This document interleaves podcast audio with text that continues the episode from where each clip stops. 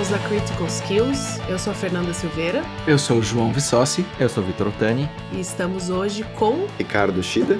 O Ricardo é psiquiatra formado pela USP em Ribeirão Preto. Ele foi chefe do Serviço de Psiquiatria da Santa Casa de São Paulo e coordenou a residência médica em psiquiatria do mesmo serviço. Atualmente ele é professor e chefe do Departamento de Saúde Mental da Faculdade de Ciências Médicas da Santa Casa de São Paulo. É um belíssimo currículo. E ele veio conversar um pouquinho com a gente sobre saúde mental, e os desafios de gerir equipes na área de saúde e um pouco mais rolem os dados. É, um dia eu quero ser assim, cara, que a pessoa possa falar um pouquinho só da minha bio e mostrar como é importante, né? Ou que eu tenho que me apresentar, demora meia hora, é um pé no saco, né? É porque quando você começa falando assim, ele é o chefe, hum, pronto, é o chefe. é o meu chefe. Vitor me disse que eu posso te chamar de Ricardo, ou você prefere que te chame de professor doutor ou de Ushida? Pode chamar de Ushida, Ricardo. Pode Ushida. chamar de qualquer coisa que eu atendo. eu sou facinho. Ushida, conta um pouquinho pra gente da tua trajetória. A gente falou um pouquinho da tua bio aqui, mas acho que ninguém melhor do que você mesmo para se apresentar. Ah, acho que a, a, minha história profissional, né, ela começa em Ribeirão Preto, onde eu fiz faculdade, né? Passei lá 10 anos em, em Ribeirão, entre faculdade, residência, e depois mudei para São Paulo, onde logo no, no primeiro dois, três meses eu já estava trabalhando na Santa Casa na época no, no CAISM, né, que era um, um, o prédio onde abrigava o, o, setor de psiquiatria da Santa Casa, tanto da Irmandade quanto da faculdade. Né. Nessa época eu ainda fazia mestrado, doutorado, viajava para Ribeirão, com o tempo acabei mestrado, doutorado, fiquei só em, em, São Paulo mesmo, aonde fui fazendo carreira na Santa Casa, né? Começando na época que eu comecei, eu coordenava uma equipe no pronto socorro, junto com uma colega minha. Depois eu fui para um outro setor chamado psiquiatria geral de adultos, de internação em ambulatório e hospital dia. Sim.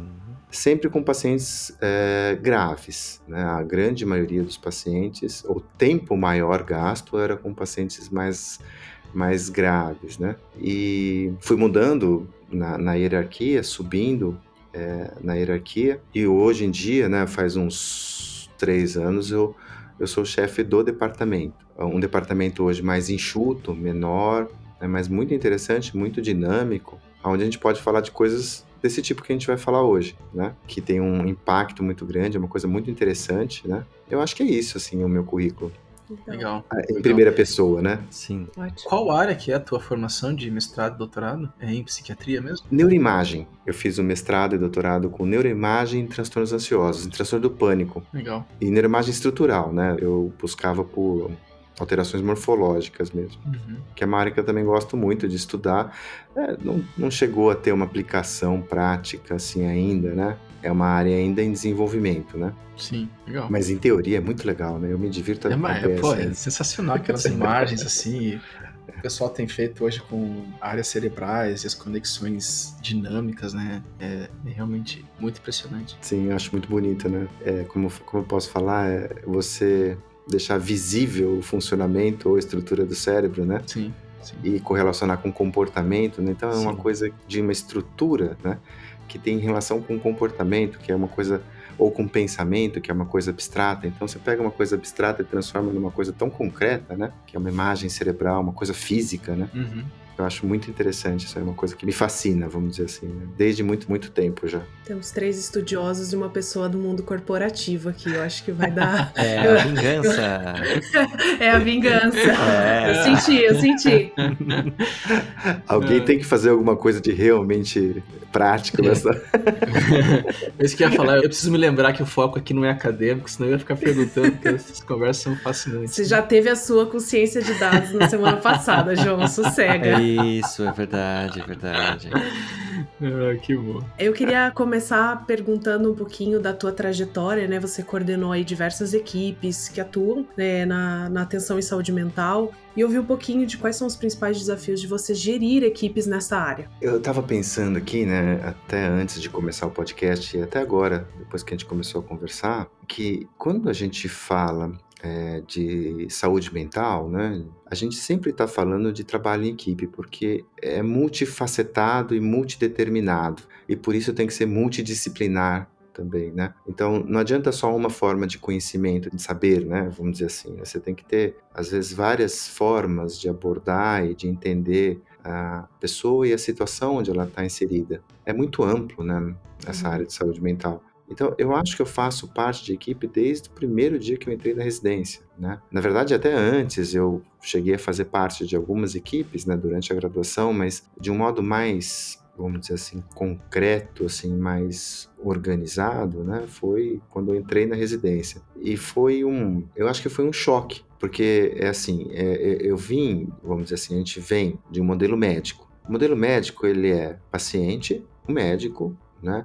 Às vezes não é um paciente, é uma barriga, né? Então vamos abrir a barriga e vamos Uhum. resolver o problema.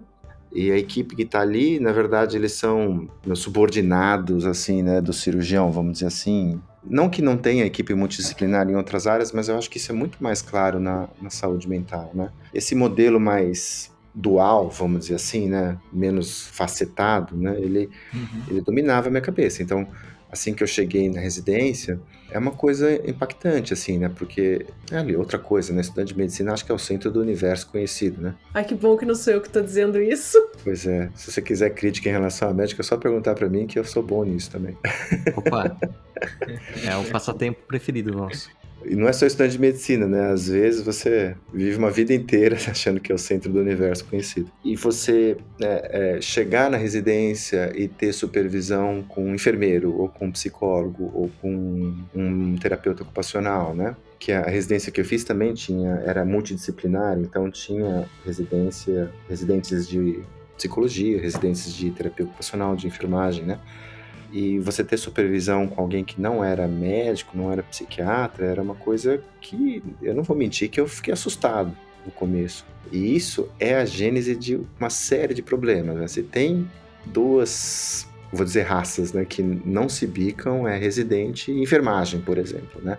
É, isso é notório, não é só no Brasil. Né? Eu já li artigos sobre isso, né? Nos Estados Unidos, sobre essa dificuldade, né? E essa, esse problema de equipe, né? Então, eu venho trabalhando nisso há muito tempo, fazendo parte desde um, de um R1, né? R2, R3, e depois como assistente, né? Nessas, nessas equipes, vamos dizer assim, né? Até mesmo no consultório a gente trabalha em equipe também, né? Uma equipe de pessoas que estão em prol do paciente, vamos dizer assim, né? mais frequentemente, como são casos mais simples, menos graves, é um terapeuta e um psiquiatra, né? Às vezes, a gente assume tudo, né? Como se fosse é, uma abordagem também multidisciplinar, porque a gente acaba recebendo muito Uhum. treino também, né? Você está falando um pouco dos desafios nesse diálogo entre diferentes profissões, né? Você falou aí da enfermagem de médicos. Muitas vezes eu imagino que o psiquiatra e o terapeuta muitas vezes não concordam também na abordagem, né? E ah, por que que existe esse conflito entre esses grupos ah, na prática? E por que que a multidisciplinaridade que é tão importante em saúde acaba sendo um problema? Porque na teoria elas se complementam, então elas deveriam funcionar como um relógio, né? Sim, eu- era para funcionar. Na teoria. É, mas então na tua prática, assim, o que, que você vê que são os problemas que fazem com que isso seja difícil, né? E precise ser trabalhado? Eu, eu posso contar uma sequência de, talvez, de casos, né? Por exemplo, Claro, eu estava claro. pensando em exemplificar, por exemplo, num caso muito curioso que a gente teve, né? É, que foi um, um caso de Munchausen, né? Que é o transtorno factício, né? Uhum. É um, um Bom, rapaz eu, que eu internou. tenho formação em psicologia, mas eu não entendo nada da área de vocês, então. É, eu então o que deixa eu que é explicar para Munchausen. você o Isso, que, que é. Munchausen, né? O, o- o Barão de Munchausen, né? Era um. A história, tem um filme, né? Eu não assisti o filme, mas diz que é muito interessante. De um cara que inventava mentiras e histórias incríveis. Al- Talvez o Victor consiga até complementar um pouco sobre isso. E esse paciente, ele internou porque ele tinha tentado suicídio, ele tinha, tinha se jogado, segundo ele, na frente de um, um carro, numa tentativa de suicídio, porque ele tinha perdido um monte de pessoa da família dele, né? Eu acho que eu posso contar a história desse jeito, eu não estou identificando nada, né? Porque também é uma história muito vaga desse jeito que eu tô falando, né? Sim. É, e a história dele, eu lembro, eu lembro que eu cheguei a entrevistar ele com alguns alunos, com alguns residentes, né? E acabou a história dele e eu tava escorrendo uma lágrima no meu olho, assim, de, de dó, né? De tristeza, né? Que situação, o cara perdeu três, quatro pessoas, cinco pessoas da família dele de uma vez, né? Aí todo um monte de aluno emocionado, e aí um aluno ou uma pessoa chega e fala assim, mas tá estranho isso. né? Tem um jeito esquisito, né? E aí todo mundo lasca o pau no menino, né? Assim, defendendo o paciente. Eu achei aquilo esquisito na hora, mas não, não, perce, não me apercebi. Também não tinha percebido que os cortes deles eram todos retilíneos, né? Ele não tinha uhum. ralado. Porque com esse atropelado você vira poli ralado, né? Você, você enche uhum. de, de ralado no corpo porque você, na batida, né? ele tinha cortes retos, né? E aí começou a causar na enfermaria, quando alguém não, não fazia o que ele queria, ele começava a abrir os pontos do, dos cortes, né? E aí uma das, das pessoas da equipe, uma enfermeira muito astuta, né? Foi atrás da história, né? Foi que foi que foi, né? tentando descobrir a história que ele contava que tinha acontecido. No final das contas, não tinha acontecido, né? Era uma história que ele tinha inventado. Nesse transtorno factício, a pessoa mente deliberadamente, sabe que ela está mentindo, com o objetivo de se tornar foco de atenção, de cuidado. Né? E pode ser muito grave, no caso dele era grave, assim, porque os cortes deles eram profundos, né? E assim, isso demanda muito dinheiro, porque ele fica internado né, semanas, né? Isso é muito caro, né, demanda cuidado. E isso, assim, é um caso mais simples. Imagina, pessoas que dizem que têm doenças mais sérias, por exemplo, ah, eu tenho, a pessoa mimetiza uma dor abdominal e aí tem diversas laparotomias, né? Vamos dizer assim, é um negócio arriscado, perigoso, né? Tem alguma coisa mais para adicionar, Vitor? Alguns deles até tem um sinal que a gente chama de abdômen grelha, né? De tanta cirurgia que eles passam, porque eles ficam simulando os quadros e eles vão fazendo laparotomia e operando, alguns vão até a óbito. Eu vou tentar traduzir. Laparotomia é basicamente fazer cirurgia para explorar, para ver se acha a causa da dor. É... Isso. É abrir a barriga, né? Abrir a barriga. Abrir a barriga. Porque ele fala assim, ó, tô com uma dor aqui, parece apendicite, e vai lá e abre. Então, a gente está falando, porque parece, né, ah, o Munchausen, né, só conta mentira. Não, a gente está falando de um caso super grave, né? Assim, Sim. E deve ter um nível de sofisticação até de inteligência mesmo, né, da pessoa conseguir construir todos esses cenários, de contar uma história que, que, seja coerente, que seja emocionalmente Sim. envolvente, né? Você não está falando de coisas simplórias de uma de uma mentirinha, né? Sim, e assim, ele era habilidoso, né? Tá certo que eu sou um. um né, eu sempre acho que tá todo mundo falando a verdade para mim, né? Mas é, é, ele foi, eu achei ele muito habilidoso. Sim. Né? E aí começa uma questão, por exemplo, né, de ele seduzir parte da equipe e esculachar com a outra parte, uhum. né? Então, uma parte da equipe e outra parte da equipe não, não precisava nem ser esculachada, já tinha uma, a gente fala contra-transferência, já tinha uma, um sentimento ruim em relação a ele. Por quê? Porque ele tinha inventado uma história onde ele matava uma criança. Né? Não, não é que ele matava, mas a criança tinha morrido, né? Num acidente, que no caso era o filho dele. E uma das pessoas da equipe começou a falar: eu não, eu não suporto conversar com ele porque ele matou uma criança. Não, ele não matou uma criança. Mas a, pessoa sentia como se ele tivesse uhum. matado uma criança numa história.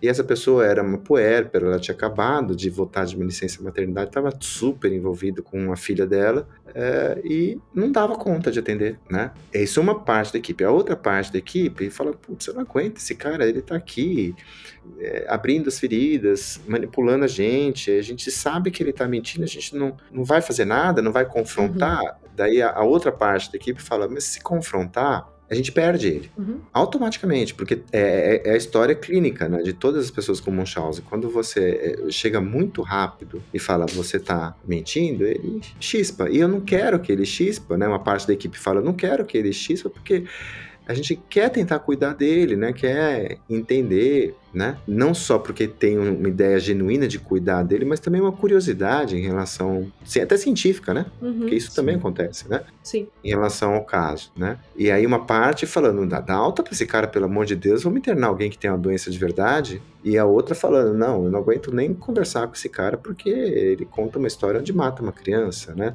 E aí o que acontece? Dentro do paciente existe um facetas, entende? Uhum. Né? Essas facetas, uma que ele quase acredita no que ele está falando, a outra faceta que sabe que ele está mentindo, a outra que precisa ser cuidado, a outra que renega o cuidado, né? E essa faceta, ela, ela é como se ela espelhasse na equipe, sabe? Uhum. A equipe fica acendida também, né? E isso sempre acontece, é diário, em maior ou menor grau, com pacientes graves em saúde mental. Sim. A cisão, né, da equipe. A equipe, uns se sentem seduzidos, outros rejeitados né, na equipe. As próprias pessoas da equipe têm seus problemas egóicos, assim, Uhum. né? Então, orgulho, disputas, né? Eu, como assim esse residente acha que eu não tenho capacidade de explicar para ele o que, que é uma- um determinado problema? E, e o residente fala, mas eu preciso me reafirmar como pessoa, como membro da equipe, então eu preciso também me impor, né? E fica essas alianças, disputas, confusões. Eu acho que isso é uma coisa humana, né? Egóica, né? Mas eu acho também que é uma, é uma falta de clareza de papéis, Uhum. né?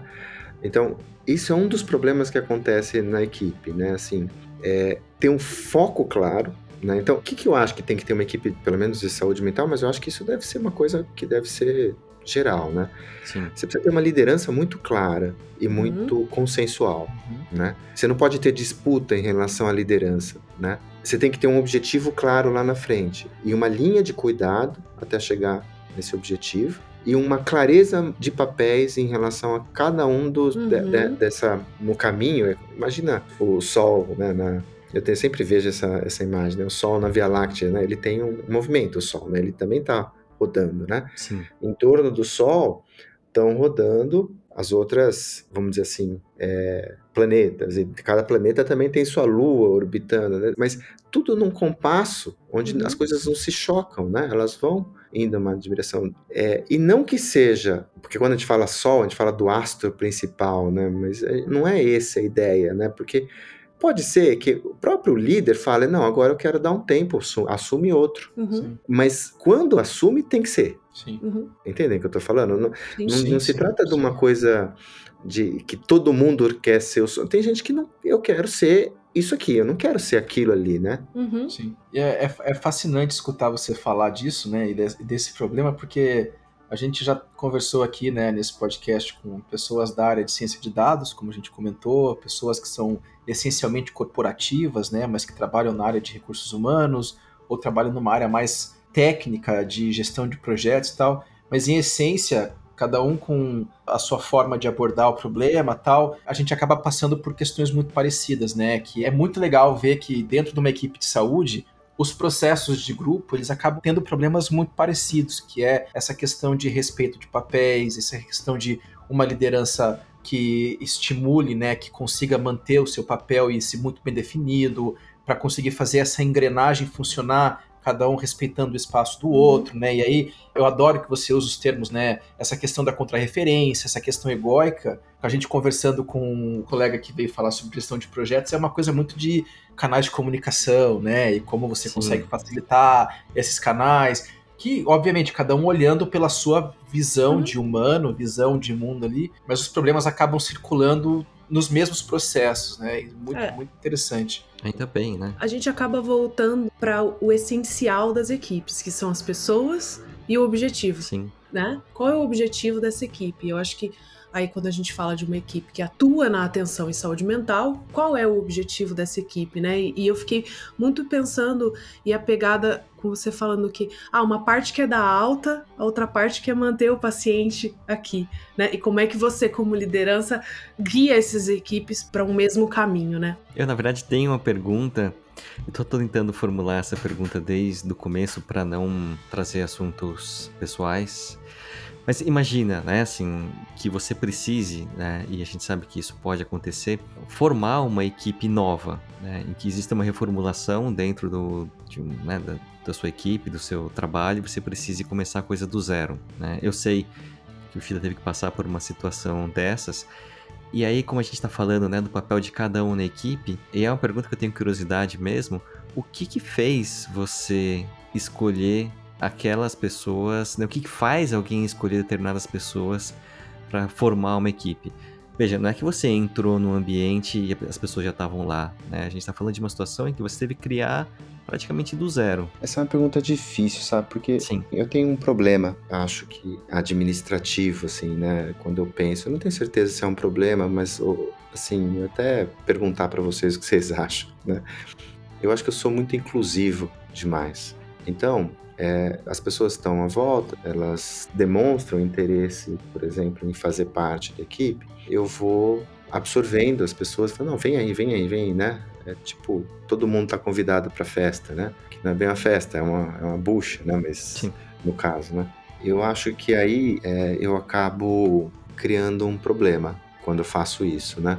Quando, na verdade, eu devia ser mais, na minha opinião, pelo menos, mais seletivo, assim, né? Então, são essas pessoas que vão fazer um parte da equipe. Mas eu acho que o principal ponto de escolha, para mim, eu acho que é motivação, né? Então, é essa coisa assim, porque para chegar naquele objetivo, é um objetivo, é um caminho longo, tortuoso, duro, né? Em qualquer situação. Porque assim, a gente está falando de um caso muito grave ou de uma situação muito difícil. No caso né, de reformular um departamento, toda uma coisa muito complexa que tinha que mexer com um monte de coisa, né? Então, é, era motivação. Então, olhava para a pessoa e falava: não, essa pessoa está junto, ela vai fazer o serviço acontecer, né? Uhum. Ela está imbuída do mesmo do mesmo sentido, né? Que quer chegar naquele lugar lá na frente ela, essas pessoas elas não querem chegar antes lá, elas querem fazer parte dessa equipe para chegar no, naquele lugar todo mundo junto, né? Cada um empurrando com mais força, às vezes, outro com menos força, mas todo mundo chegando naquele ponto. Legal. A tua resposta é muito particular também, que a tua área, e aí que começam a vir as, as características próprias, né, que fazem as áreas ter um pouco de dificuldades que não são tão similares assim, mas que eu imagino que no mundo acadêmico, no mundo da saúde, até a rotatividade de profissional não é tão fácil assim, né? Então, se você tem um professor dentro do departamento, você tem um médico dentro do teu hospital, não é tão simples assim, né? Você fazer uma rotação como é. Também não é tão simples assim, mas ainda é um pouco mais flexível no mundo corporativo. Então, uhum. eu imagino que dentro desses ambientes você acaba precisando criar uma cultura que te faz trabalhar mais com o recurso humano que já está disponível, né? Sim. Uhum. E aí talvez você trabalhe com as peças que você tem, né? É que essa situação em particular foi, né, literalmente o departamento foi resetado. Essas uhum. pessoas vão embora, acabou, demitiu, e você agora faz um outro novo aí. E aí foi quando o Shida recriou aí o, o, departamento de saúde mental. Por isso que eu Mas com essa possibilidade ele manteve você lá ainda, Victor? Pois é, então, conversar eu, eu um pouco queria, sobre eu isso, queria né? Maldade. né, assim. mas eu tô tentando entender. Ele falou que foi a motivação, né? Não, mas é, mas, é, mas eu, eu acho que é mesmo assim, né? Você imagino que ah, vou montar um departamento novo. Ainda assim, o grau de especificidade dessa área, né, não, não é como uhum. se o mercado tivesse aberto de profissionais repletos para você montar. Né? Então, imagino que o desafio deve ser altamente complexo, né? Sim. Quando a gente pensa, né, por exemplo, nessa situação, é, a gente está lidando com um problema que é, por exemplo, uma coisa bem administrativa, né, que é montar uns, um serviço, né, uhum. montar um, uma residência, né, conseguir manter uma residência médica, por exemplo, né? Ou quando a gente está falando, por exemplo, de um projeto, né? Vamos, sei lá, um projeto arquitetônico, vamos construir um prédio. Ou vamos lidar com um paciente desse tipo que eu estou falando para vocês, né? Como Munchausen, né? É, ou outros, assim, é rotineiro, né? No caso da, dessa pacientes grávidos é todo dia uns 10 por dia, né? É muito fácil você apontar o dedo para outra pessoa da equipe de um jeito agressivo, né? Principalmente quando o problema é muito grande, né? Então, eu tenho muitos pacientes assim, por exemplo, que eles estão envolvidos no trabalho, estão com burnout, não sei o quê. Por quê? Na opinião deles, o problema é com o chefe, o problema é com o colega dele de trabalho, quando na verdade eu acho que o problema é o trabalho. O objetivo é que o objetivo é grande demais. O prazo é muito curto, ou a exigência em relação à qualidade do trabalho é muito grande, ou o trabalho em si é muito grande, a equipe é reduzida né? É, não vai dar certo e as pessoas vão brigar entre elas, por quê? Porque o problema é muito grande, né? Então, uhum. quando o paciente é muito grave, quando o problema é muito grande, quando o projeto é grandioso demais, né? É, que, é aquela frase famosa, né? Quando o, o dinheiro sai pela porta, o amor sai pela janela, não tem uma coisa desse tipo, né? na casa, né? Todo mundo briga e, né, dentro de casa quando você. Na verdade, o problema não é eu com o resto da equipe, é o entorno, é, é o, uhum. o, objetivo que é muito difícil, né? Tem isso também, né? É, porque até pensando né, em como uma equipe trabalha, a performance dessa equipe, ela tem que ser medida em relação ao objetivo que é alcançável, né? É algo que aquela equipe consegue entregar, aquela equipe consegue fazer. Sim. Né?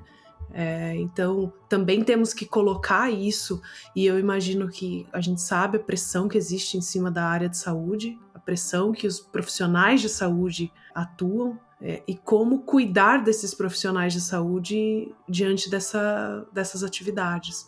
Então, eu imagino que o teu papel como gestor também é olhar para a sua equipe e ter este cuidado de como eu mantenho a performance dessa equipe diante de todos esses desafios de, de uma pressão, de uma carga de trabalho alta, é, de casos mais graves. Você tem alguma técnica ou você utiliza de algum algum método, alguma abordagem para desenvolver individualmente essas pessoas para que elas atuem melhor uh, dentro da equipe? Eu não diria que é um método, né? Mas eu acho que é uma coisa que dá muito trabalho na liderança, que é conversar mesmo, né? E tentar entender, né? Porque assim, às vezes a questão é um problema da própria pessoa, né? Ela tá num dia ruim, tá numa fase ruim, tá no mês ruim, tá num ano ruim é também do próprio trabalho, né? O trabalho está muito difícil, está sobrecarregada, ou uma outra pessoa na equipe está causando também, né? Tá criando muito conflito também, porque isso é uma coisa que acontece, né? É que nem família, equipe. Né? Sim. Tem o, como fala, o, o depositário, né? Então. A ovelha negra. É o, a pessoa que a gente projeta todas as. Bode expiatório, de acordo expiatório. É. Exatamente. Né? Tem um termo, acho que do Pichon Riviere, né? Depositário e depositante dentro da família, né? Que uhum. aí tem um, alguém que levanta a mão e fala, eu sou a ovelha negra, né? Então eu vou uhum. causar. Isso quando levanta a mão, né? é, isso sempre é um desafio. Essas conversas, Sim. elas têm. Parte das conversas são feitas em reunião. Eu acho, na minha opinião, que nem todas as decisões têm que ser tomadas em reunião. A democracia, ela é muito útil, por exemplo, né? Quando a gente gente está falando de grandes comunidades, né? Eu acho que é menos pior, né? Acho que como o Churchill fala, né? Mas é, dentro de uma equipe dessa, eu acho que você tem que ter menos democracia e as coisas não têm que ser totalmente conversadas o tempo todo, até para você conseguir manusear esses conflitos de um jeito. Uhum. E aí a importância também de uma liderança que não seja perversa, né? Isso é uma coisa muito importante também, né? Sim. Engraçado que esse tema ele é recorrente, né? Assim, quando a gente fala, né? Quais são diversas áreas, diversas abordagens, quando a gente pergunta assim, ah, o que faz né, uma equipe produzir em alta performance sempre, a resposta é quase unânime, né? Assim, é ter um bom líder, ter uma boa liderança. Sim. E ter uma boa liderança não significa ser 100% tudo votado o tempo todo, né? Todas as escolhas. Alguém tem que ser o capitão. Sim. Sim. Tem que pagar o preço, inclusive, né? Alguém tem que nortear. Não é só ônus, é só Sim. bônus, né? É o ônus também de você ter que assumir umas coisas que são que na verdade você não quer que seu subordinado assuma uma coisa que vai ser ruim para ele, né? Você uhum. pode até deixar ele assumir, mas vai, vai ser muito pesado, né? Uma coisa que você assume sozinho, às vezes, para a coisa andar melhor, né? O Vitor me, me deu um spoiler de que você já utilizou técnicas de role-playing para treinamento dos teus profissionais. Queria que você contasse um pouquinho pra gente quais os benefícios que você enxerga nessas técnicas, como que elas são utilizadas, são sempre num contexto de preparação para clínica ou você já utilizou elas fora deste contexto também? A gente usa assim há bastante tempo na Santa Casa, né? É, com simulações realísticas, né? Com atores, né? E, e psiquiatria assim cabe como que é uma beleza nisso, né? Você precisa ter um ator legal, assim, e a gente, graças a Deus, tem contato com um monte de ator. E, aliás, é uma profissão muito interessante, né? Como que alguém pode expressar tanta emoção, chorar, né, durante uma consulta e buscar em algum lugar dentro dele aquela angústia que ele precisa mostrar, né? Ou aquela alegria, ou aquela tristeza, e transmitir isso e, e, e vender bem né? Porque a pessoa que está treinando ali, a, o profissional que está treinando, é, invariavelmente, invariavelmente entra, né? E interage sem perceber que está interagindo com, com o ator, sabendo que está interagindo com o ator, mas fica invadido, né? Interrompe a consulta, né? E, fica bravo, e, né? Fica bravo, né? Fica irritado, fica triste. É bem interessante. É, e assim, é, eu dou essas aulas, algumas delas há 20 anos, o mesmo, mesma aula, o mesmo personagem, né? E é invariável, assim, de vez em quando surge um, uma pessoa, né, que age um pouquinho diferente, ou às vezes bastante diferente, né? E de um jeito inovador, vamos dizer assim, mas normalmente as coisas elas seguem um roteiro, né? A gente estabelece um roteiro para o ator, ele vai levando, é como se a, se a pessoa tivesse lido o roteiro, né? Sim. A pessoa que está sendo treinada, vou, vou chamar de aluno, né? Isso é uma, uma coisa muito, muito interessante. Acho que é, é mais legal ainda porque ele é, eu posso uh, como se fosse um botão, assim, eu, eu aumento o volume da tristeza. Né? Então eu falo para o ator, olha, eu quero você mais triste. Eu diminuo da ansiedade, eu quero você menos ansioso. Agora eu quero que você fique um pouco mais irritado. Agora eu quero que você se irrite com a pergunta que a pessoa fez, né? Uhum. Demonstre irritação. E aí eu consigo ajustando esses botões quase como se fosse um DJ, sabe? Naquilo, é, impondo às vezes um grau de dificuldade maior ou menor conforme o grau da pessoa também, né? Por quê? Porque se eu vejo que a pessoa está aguentando, eu subo o tom, uhum. né? Se eu acho que está ficando difícil, que aquilo vai ser uma coisa, uma experiência ruim para a pessoa, eu volto, né? Por quê? Porque eu não quero que seja muito ruim. Uhum. E uma coisa, eu não quero que seja bom. Confortável. Eu quero que a experiência seja difícil para a pessoa. Uhum. Normalmente Sim. eu quero impor uma dificuldade, eu quero que ela sinta angústia, eu quero que ela sinta frustração, né? Um certo grau de fracasso, porque é assim que a vida é. Uhum. Eu queria pegar esse ponto, Shida, se me permite aí. Acho que você pode continuar nessa linha, mas acho que por que que você faz isso? Por que que você começou a usar? Como é que você chamou? Achei muito legal. Simulação realística. Simulação realística. Por que que você começou a usar isso como método para ensino, mas que no, no, caso de vocês, o ensino de vocês é muito um treinamento também técnico, né? Então, uhum. por que dessa opção? E aí isso amarra do porquê que você quer que eles tenham essas experiências, né? Quando eu cheguei na Santa Casa, isso tinha sido trazido já, né? Era um, um professor chamado Eduardo Jacoponi, né? Que foi o, um grande chefe de departamento que tinha passado lá. Ele tinha trazido isso de Londres, onde ele tinha feito residência, né? Alguns personagens ele trouxe, criou, e aí comecei, eu comecei a aprender, comecei a ver isso, participar, e eu fiquei apaixonado pela técnica, né? Achei muito, muito legal. E aí eu fui desenvolvendo, criando outros personagens da minha cabeça, né? Sempre tentando chegar em algum ponto específico, alguns pontos específicos. Então, o mesmo personagem ele serve em vários níveis, né? Uhum. Então, ele, você pode treinar entrevista, você pode treinar grau de frustração, você pode treinar habilidade diagnóstica, você pode é, treinar terapêutica, uhum. né? Entrevista mesmo, habilidade de entrevista, capacidade de retirar informações, aí vai, né? E eu, a decisão de investir nisso, né, sempre, nunca parar, é porque ele é controlado, uhum. ele serve, então, para esse checklist de competências que eu quero ter para os meus alunos, né? Então, é assim, é, é como pescar no pesqueiro, sabe, João? Você sabe o peixe que vai vir, né? É diferente você pescar, por exemplo, no rio, no mar, onde o peixe é Sim. é nativo, talvez venha, talvez não venha. Se vem, você não sabe que tipo de peixe vem. Uhum. Então, você está pescando no pesqueiro com um monte de tilápia, vai vir tilápia, certeza que vai vir, Sim, né? sim. Ainda assim, você fica feliz que pegou a tilápia e mede o tamanho, né? Sim. Você vê o pensamento do, do cara de dados e o meu. O meu é assim, tá, mas qual a ferramenta que ele tá usando, que treinamento ele recebeu para fazer a pescaria, qual é a condição de tempo que ele tem para pescar, são todas as variáveis que aí a gente vai, Sim. né? Porque eu vou te ouvindo e eu vou pensando na minha experiência como uma gestora de uma equipe da área de tecnologia da informação, que eu ainda tenho que expor a minha equipe a determinados desafios, só que aí muito mais técnicos, eles precisam me entregar um sistema, eles precisam entregar um formulário, o que for, que eles não dominam a técnica, mas que eu sei que se eles forem lá e se dedicarem um pouquinho, assistirem um, um treinamento, eles perguntarem para algum outro colega, eles vão conseguir. E que eu aqui com a minha formação de psicologia não vou conseguir dar o caminho para eles. Então, como são as coisas, né? Mas o que eu acho que é interessante é, é que o treino, essas questões da psiquiatria, elas é, é, muito lado da psicologia também, é, elas estão naquele limiar muito próximo do problema que todo mundo enfrenta, que é a coisa das soft skills, né? Então, um psiquiatra bem treinado, ele também precisa ser um bom entrevistador, senão ele não consegue coletar uma uhum. boa fonte de informação. É diferente de programar um código que, se eu aprendi a língua, eu consigo programar e eu vou precisar dessas soft skills para outras áreas, né? Vai, vai precisar também. Mas me parece que o treinamento em psiquiatria é um treinamento que está muito nesse limiar, né? E esse tipo Sim. de treinamento de simulação. É o tal do currículo culto, né? É. Que eu ensino, né? O a técnica, as perguntas que têm que ser feitas, mas às vezes o residente ele aprende mais quando ele vê alguém entrevistando. Né?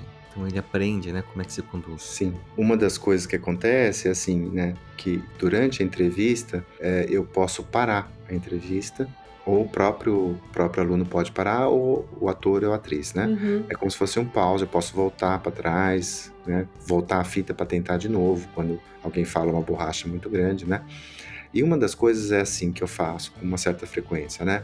Olha, é, conversa com a pessoa de um jeito menos frio. Tenta conversar com essa pessoa que está na sua frente como se você estivesse conversando na mesa de um bar, Uhum. né? É uma conversa mais amigável. Inclina para frente. Você falou seu nome? Você cumprimentou? Uhum. Você perguntou o nome da pessoa? Quando você está mais interessada, inclina um pouco para frente. Descruza a perna quando você for fazer isso, né? Olha no, no olho. Para de anotar enquanto você está conversando e a pessoa está falando, né? Uhum. Então são pequenas essas coisas assim que são essa coisa do que o João chamou de skills, né? São Uhum. Aqui são skills. habilidades sociais, né? Sim. No, no final das contas, né? E isso é um jeito controlado e seguro, né? Porque o paciente não tá lá para ouvir você explicar pro cara como é que ele tem que fazer, né? É, vamos dizer assim, é um ator, né? Então é- é- é- você tem uma segurança psicológica maior também Sim. pro aluno, porque ele não sente que ele errou de fato, né? Uhum. Ele errou num treino, ele não errou num, no jogo, né? Sim, eu tava esperando você usar esse termo ambiente controlado e se você não, não usasse eu ia falar, porque eu achei a grande vantagem né, de você fazer isso com, com essas simulações é justamente isso que você está descrevendo, eu poder, num ambiente controlado, é, falar né, com, com o, aluno, né, você tem que não fala desse jeito, ou você está sendo muito agressivo, ou você está sendo muito frio, coisa que não daria para fazer diante de um paciente. Então, acho que o ambiente controlado ajuda a gente a treinar essas habilidades sociais, né, essas soft skills, de um jeito que não daria no- na, na hora do jogo para valer. Sim. E todo mundo aprende a pescar, eu que gosto de pescaria, né? Pe- primeiro pegando em pesqueiro mesmo. Ah, é. Depois a gente cara, parte Ia comentar, né, do ensino, a Fernanda ia falar das ferramentas e o meu comentário era. Ah, é, tava demorando pra você falar da pescaria. Eu sou filha de Você- pescador, eu sei bem como é que é. é, Mas, eu- mas eu, queria, eu queria pegar esse gancho um pouquinho de novo, só pra amarrar com o que eu tava tentando dizer, que era. Vocês têm anos de experiência fazendo isso pro treino em psiquiatria, né? E pelo que eu tô entendendo, já vem de uma prática anterior, isso continua, né? E pelo menos eu, quando pude experimentar, eu achei sensacional. Aquele, aquele congresso que eu entrei pra assistir, eu vi a pessoa lá na minha cabeça e falei, meu, deu problema aqui, cadê esses psiquiatras desse, dessa, desse hospital que não vão fazer nada? A pessoa tá aqui, né? porque eu entrei no meio da sessão, né, pra ajudar. Eu super fui, né, na, na, na onda, né? Mas eh, vocês têm já toda uma carreira, né, fazendo esse tipo de prática com os alunos e imagino com uma boa aceitação, uma boa como uma boa ferramenta didática, né? E o que a gente está tentando propor, né, com o nosso projeto é trazer isso de uma maneira um pouco mais palatável aí, através do processo de gamificação, mas para outros espaços. Né? E aí, pegando um pouco o gancho do que a Fernanda estava falando, para espaços onde você tenha, talvez, isso não fique tão claro, essa necessidade. Né? Mas esses conceitos do treinamento vivencial, de você fazer o desenvolvimento aí, ou, ou a discussão de umas habilidades num espaço protegido, onde você pode errar, mas que você pode talvez perceber coisas que só na leitura, só na teorização você não consegue passar, né? E essa experiência de vocês eu acho sensacional, porque tem tudo a ver com a psiquiatria, mas como a psiquiatria está nesse limiar, né, das habilidades sociais, das soft skills, todas as áreas precisam delas, elas talvez só não percebam tão claramente, né? Muito bacana a experiência. Sim, muito interessante isso que você está falando também. Eu queria roubar um pouco da tua atenção de uma pessoa com muita, muita experiência em saúde mental, Ele tem pouca atenção, hein, o Shida. porque eu trabalho em uma grande corporação com um número de funcionários muito grande e globalmente a gente vem vendo um movimento muito grande de falarmos de saúde mental no trabalho, de desmistificar, de deixar de ser um tabu, para que a gente possa integralmente olhar para esse funcionário, né? Olhar para esse trabalhador. E isso tanto a gente trabalha a formação dos, das lideranças em o que é saúde mental, como você trabalha com eventualmente um funcionário que está apresentando algum tipo de, de transtorno ou algum desafio em relação à saúde mental, seja burnout, seja alguma outra condição. Né? Então, esse, esse assunto tem deixado de ser um tabu. O que, que, na tua experiência você ainda vê, né? Você comentou um pouquinho de falar da carga de trabalho, do trabalho ser difícil, da equipe não conseguir alcançar. O que, que você ainda imagina ser um desafio para as grandes corporações ou para as empresas, independente do tamanho delas, para falar e para trabalhar a saúde mental? Eu noto uma, uma abertura muito maior hoje em dia, né? Para essa palavra saúde mental, né? Mas eu acho que as empresas elas vão ter que entender exatamente o que significa essas duas palavras, né? Eles também vão precisar de ajuda para entender com uma clareza maior de ideias é, o que, que é saúde mental dos, dos funcionários, né? Eu pessoalmente acho isso um tema difícil, não acho simples. Ele é amplo demais. As pessoas estão mais pérvias para isso, mas Lembra que eu falei, né? O que a gente precisa uma equipe funcionar bem? Ela, ela precisa de, de um objetivo, né? Então vamos dizer que a gente é uma equipe que está tentando é, abrir um espaço maior para a saúde mental nas grandes corporações. A gente tem que sistematizar muito bem isso, né?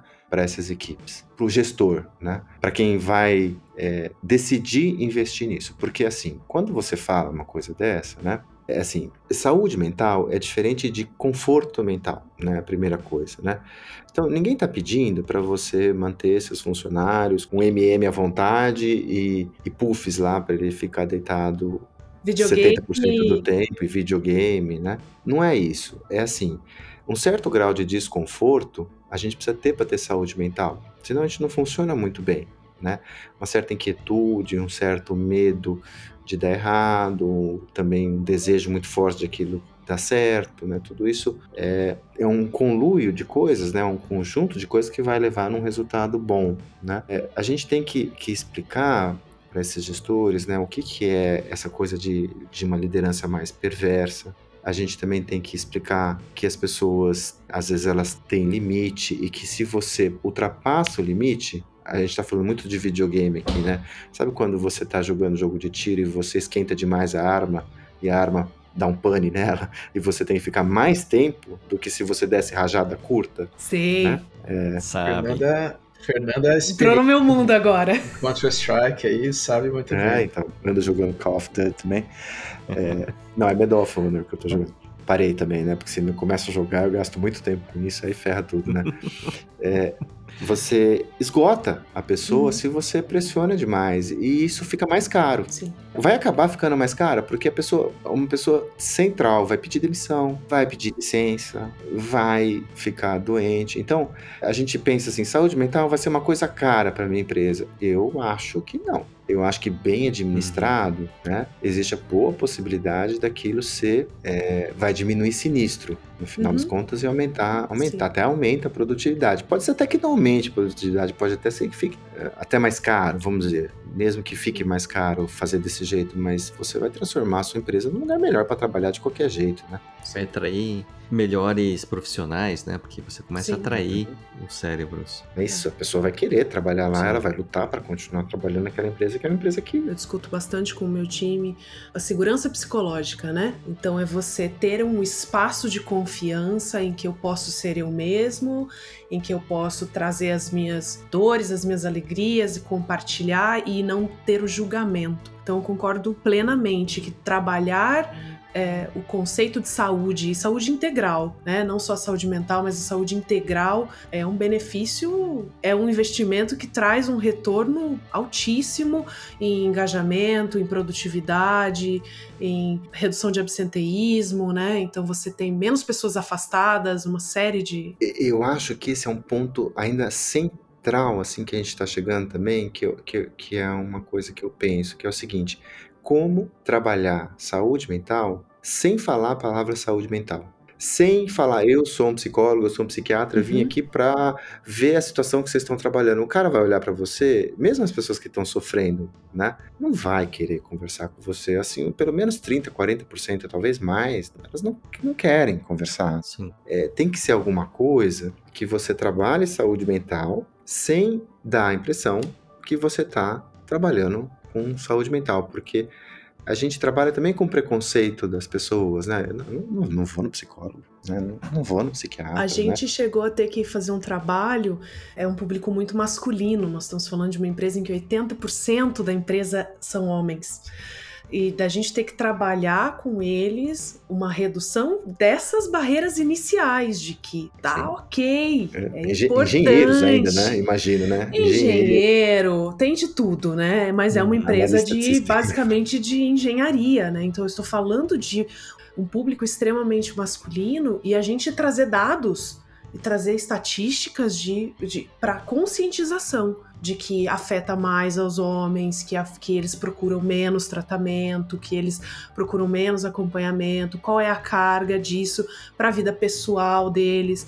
Então, é muito interessante ouvir você falar que como é que a gente fala de saúde mental sem falar de saúde mental, termo saúde mental, né? E aí entra a questão dos jogos, sabe? Sim. Eu acho. Eu fiquei pensando muito na hora que você falou ali, né, que o bem-estar da, das pessoas nas instituições passa pela instituição, né? E que não é você apenas dar a oportunidade, né? Então não é você colocar máquina que vende refrigerante, mesa de bilhar, essas coisas, né? É preciso existir um processo ativo institucional dentro daquele ambiente para que esses espaços sejam desenvolvidos, né? É, eu fico lembrando, já comentei acho que em outro episódio, né, que uma das coisas que mais me marcou em, na minha formação em psicologia era, era essa ideia de que uma, uma instituição com um bom serviço de psicologia, no caso, é aquela instituição onde o profissional de fato não aparece, ele quase nem está lá presente, porque o processo de saúde, o processo de respeito ali à, à, subjetividade, ele vem da própria instituição, né? Ele é executado pelos colegas, pelos líderes, pelo, pela própria cultura da instituição, né? Que é algo parece muito difícil de se desenvolver, né? E aí que é aquela questão, os jogos e como a gente pode trazer os jogos não é ter o jogo, mas é de fato o jogo estar dentro de um processo, né? Estar dentro de um, um movimento ativo para isso, né? Eu até vou fazer um, uma pergunta. É legal, né? Porque assim, depois de muito tempo, eu faço perguntas pro Shida que eu nunca tinha feito, né? Quando o projeto começou, o projeto do RPG, né? Apesar de eu acreditar muito nele, ele precisou da aprovação de quem na época era o, o chefe lá da psiquiatria e, e era também o chefe do. É ainda, né? Do departamento, que foi o Shida. Quando eu cheguei lá para você, eu falei assim: olha, eu quero né, jogar RPG aqui com os residentes no horário e eu acho que isso vai ser bom, porque eu acho que é um projeto legal o que, que fez você falar, tá bom, tipo, eu vou, vou bancar essa loucura aí? Ah, eu sou um chefe obediente.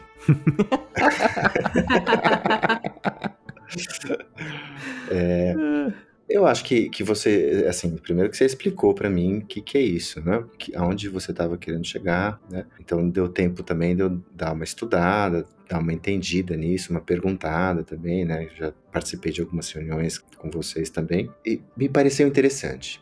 Né? Eu nunca fui um, um jogador de RPG assim inveterado. Eu, eu joguei algumas vezes só na vida, é, mas também eu acho que eu também joguei com o grupo errado. Quando eu, eu, joguei, acabei jogando com vocês, né? Sim. Eu acho que cheguei à conclusão que é outro nível, né, a, a coisa, né? E que você observa um, outras nuances, né? Com coisa um pouco mais evoluída, né? E eu não sabia se ia dar certo não, mas vamos lá, né? Assim, vamos tentar. Com o tempo, isso foi crescendo, eu fui também acompanhando é, de fora, mas acompanhando, e eu acho que é uma coisa realmente é, bastante promissora, né? principalmente nessa questão de, de equipe, né? Sim. Porque tem o último é exatamente isso, né? Assim, quando você pensa no, no RPG, o RPG você está falando de uma equipe que está che querendo chegar num objetivo, né? Uma das coisas que tem que ter, assim, é foco, é uma linha, né? E uma clareza de papéis. E, por exemplo, eu fico imaginando que um, um grande problema que a gente tem, né, que, eu, que eu falei para vocês algumas vezes, eu tenho até outros, outros exemplos que eu trouxe, mas eu não sei se vai dar tempo de falar, aonde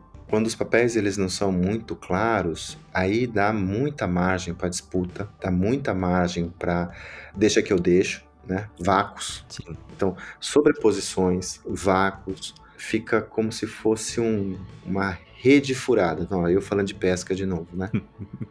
Então tem uma, umas pontas da rede que a malha é muito fina e outras onde, onde você tem buracos enormes, onde passa tudo, né? É quando você não tem essa clareza de papéis, né? Como foi? Como foi jogar? Então, aí entra essa coisa que é, é da clareza de papéis, né? Quando você está jogando, né? Você tem que assumir um determinado personagem com um determinado papel, com uma determinada personalidade e com habilidades que eu não posso não concordar. Quer dizer, eu falo assim, pô, eu sou mais inteligente, sei lá, quero, eu pelo menos quero ser mais inteligente que esse anão, né? Sim. Mas eu não posso ser, porque esse é o meu lugar. Então eu tenho o meu quadrado, cada um tem o seu quadrado. Se eu sair do quadrado, vai desandar o jogo. E a equipe inteira vai perder, né? Não quer dizer que eu não possa ser, né? Talvez num outro momento com outro personagem, mas aqui, agora, né? Eu tenho que mandar muito bem com esses skills, né? Sim. Com essas habilidades, com esse quadrado, né? Isso é uma coisa muito interessante, porque é uma tentação o tempo todo você deixar uma coisa, um vácuo naquele ponto e investir numa habilidade que na verdade você não tem. Os, os dados não vão permitir que você ganhe aquilo, né? Uhum. Sim. A correção né, de dados. Então você tem que. É, é engraçado, né? Que você tem que ser muito inteligente para ser um pouco mais burro, né? Ele te tira da tua zona de conforto. É. É, é você não poder contar com as ferramentas que você, como pessoa, já tem. E você ter que se colocar. Então, eu comecei recentemente, sabe? Esses meninos é que me trouxeram pro mundo do É. RPG. E, e eu passo por isso. Eu falo, não é possível, eu sou mais inteligente do que esse personagem. Eu não acredito que eu vou ter que tomar essa decisão. Mas é isso, é de sair desse meu papel e me colocar neste personagem e ter empatia e construir toda uma narrativa para esse personagem que, pra mim, como até como gestora, tá sendo um exercício muito interessante, porque eu começo a olhar para as pessoas que trabalham comigo com outros olhos, de que elas não são eu, é, elas não vão corresponder ao que eu espero delas sempre, e como é que eu posso lidar com essas situações que vão acontecer no dia a dia. Então, tá sendo interessante poder observar como é que um jogo de fantasia, basicamente, consegue trazer uma preparação que eu não imaginaria que eu, que eu estaria passando por, por essas situações, assim. Posso fazer uma pergunta? Pode fazer várias? Por exemplo, você está numa empresa, né? E aí você começa um grupo, né, de no, com sua equipe para jogar RPG, né? Uma das coisas que eu imagino que aconteça é aumentar bastante o vínculo entre as pessoas, né? E a gente vê isso sempre de um, de um jeito bom. Existe o lado ruim? Existe, você pode alimentar a dependência, você pode até uniformizar tanto essa equipe que para áreas como a minha, que eu dependo do debate de ideias para inovar, para que a coisa às vezes saia do padrão, para que a gente questione como a gente está trabalhando, é, que pode ser danoso, pode desacelerar talvez a, a, a transformação que essa equipe precisa trazer. Então, você também tem que dosar para essa diversidade de papéis, de personalidades. Então, se o vínculo demais pode até para uma corporação diminuir o turnover num nível que você não tem renovação nas equipes. Porque as equipes elas são as mesmas há 15, 20 anos. E aí você não renova isso, né? Porque é, é fato de que a diversidade ela gera resultados diferentes. Então, muitas vezes, se você não acha que o vínculo em si é ruim, mas esse vínculo que pode tornar as pessoas dependentes, essas pessoas até, entre muitas aspas aqui, acomodadas naquela equipe, ele pode ser danoso sim para a performance dessa equipe, para os resultados dessa equipe, né? Porque aí eu- o outro deixou de fazer, eu vou lá e dou tapinha nas costas e falo, não, realmente, eu entendo. Quando na verdade, às vezes você quer um, peraí, cara, mas você não fez tua parte. E aí eu consigo ver por onde a coisa pode desandar. Mas aí é até interessante, né? Porque uma das coisas que acontece no RPG é assim, se você não fez a sua parte, eu consegui falar e no hard feelings, né? Assim, não vai, Sim. não vai quebrar. O vínculo talvez até Uhum. seja bom nisso aí, né? Porque Sim. você É eu falo, eu, sei, eu né? gosto de você. Mas, mas tem o ponto também que é, é aquela coisa usar o RPG como uma ferramenta e não como uma prática lúdica apenas, né? Então esse vínculo que se cria ele vai ser mediado, né? Ele tem um objeto Hum. e aí se você começa a perceber que aquele grupo está te criando um certo padrão e você quer de alguma forma romper com aquele padrão ou Uhum. gerar um desconforto para que o grupo você consegue criar isso, né? Uhum. Isso. dentro da própria estrutura de jogo. Então eu penso que pode ser que gere um- uma coisa muito mais fraternal aí, amistosa, né, do que Uhum. a gente gostaria no ambiente corporativo se ele não for mediado. Mas eu acho que o próprio ambiente Sim. acaba quebrando isso, né, de uma certa forma. É, e você não excluir o papel da liderança nessa construção do grupo, né? De que, ok, como é que eu preparo essa liderança também para perceber esses vínculos, para perceber esse, esse modo de operação, né? Então, ah, estamos ali numa mesa e tá um empurrando a decisão pro outro. Peraí, o que, que esse grupo tem que ninguém quer assumir a frente? E como é que essa liderança entra para dizer, e aí? Então, eu acho que é, é também não excluir a liderança da participação na construção desse cenário, na construção desse desenvolvimento, né? Não ser só pelo lúdico, mas também é, tá vendo como essa equipe aqui, por isso que nós estamos fazendo isso, vocês têm dificuldade de tomar decisão? Você devolve pro grupo isso, né? É, eu acho que o João Ricardo matou, né? Assim, a ideia da, da Critical Skills é que isso seja um- uma intervenção, né? Então, você precisa ter alguém que seja capacitado, treinado para justamente conduzir o desfecho porque a gente quer. Sim. Como eu com meus alunos na. Exatamente. É a coisa do botãozinho, né? Aumenta a tristeza, ó, Uhum. diminui a ansiedade. Sim. É mais ou menos. A gente experimentou muito isso nesse último ano com o grupo, né, da própria Santa Casa mesmo, que era bem assim. O grupo tá indo num ritmo, mas a gente quer trazer aquela pessoa a brilhar um pouco mais. Então você movimenta a cena para trazer aquele personagem para atuar e coloca ele em situações onde ele vai ter que lidar com aquilo que ele não tá mostrando, né? E foi extremamente interessante, extremamente interessante. Foi ótimo, né? Porque, pra você ter uma ideia, acho que o Shida talvez saiba disso, né? Esse ano, né, com a turma nova lá do Seis Dentes, acho que 50% estão fazendo parte do projeto de RPG. Nossa, que legal. Pois é, assim, e tem sido muito legal, assim, tem sido bem, bem interessante. Pensando aqui que eu tenho que, acho que na verdade devia ser um estágio obrigatório, né? Pô, então, Olha olha, né? Tô tentando. Aliás, né, acho que a gente daqui a pouco parte para as considerações finais aqui, né, pra gente encerrar. Só adiantando que eu vou chamar você outras vezes também, porque o assunto não, não esgotou, né? Esse foi só uma, uma olhada por cima, assim. Mas, Oshida, vamos combinar de você participar de uma, uma sessão aí? Vamos, vamos. É toda terça vocês estão jogando? Putz, Tem mesa agora, quase hoje todos em os dia, dias. Fala o dia que você quer, o horário que você quer, que a gente Que tipo de aventura você quer participar? tipo de aventura, anos 80, futuro, Temos um pouco de tudo. fantasia, terror. De quinta-feira vocês têm algum? Quinta-feira a gente tem. Quinta-feira a gente tem. Quinta-feira no Então, final tá do bom. dia eu vou programar uma. Tá bom. Beleza. Fechou então.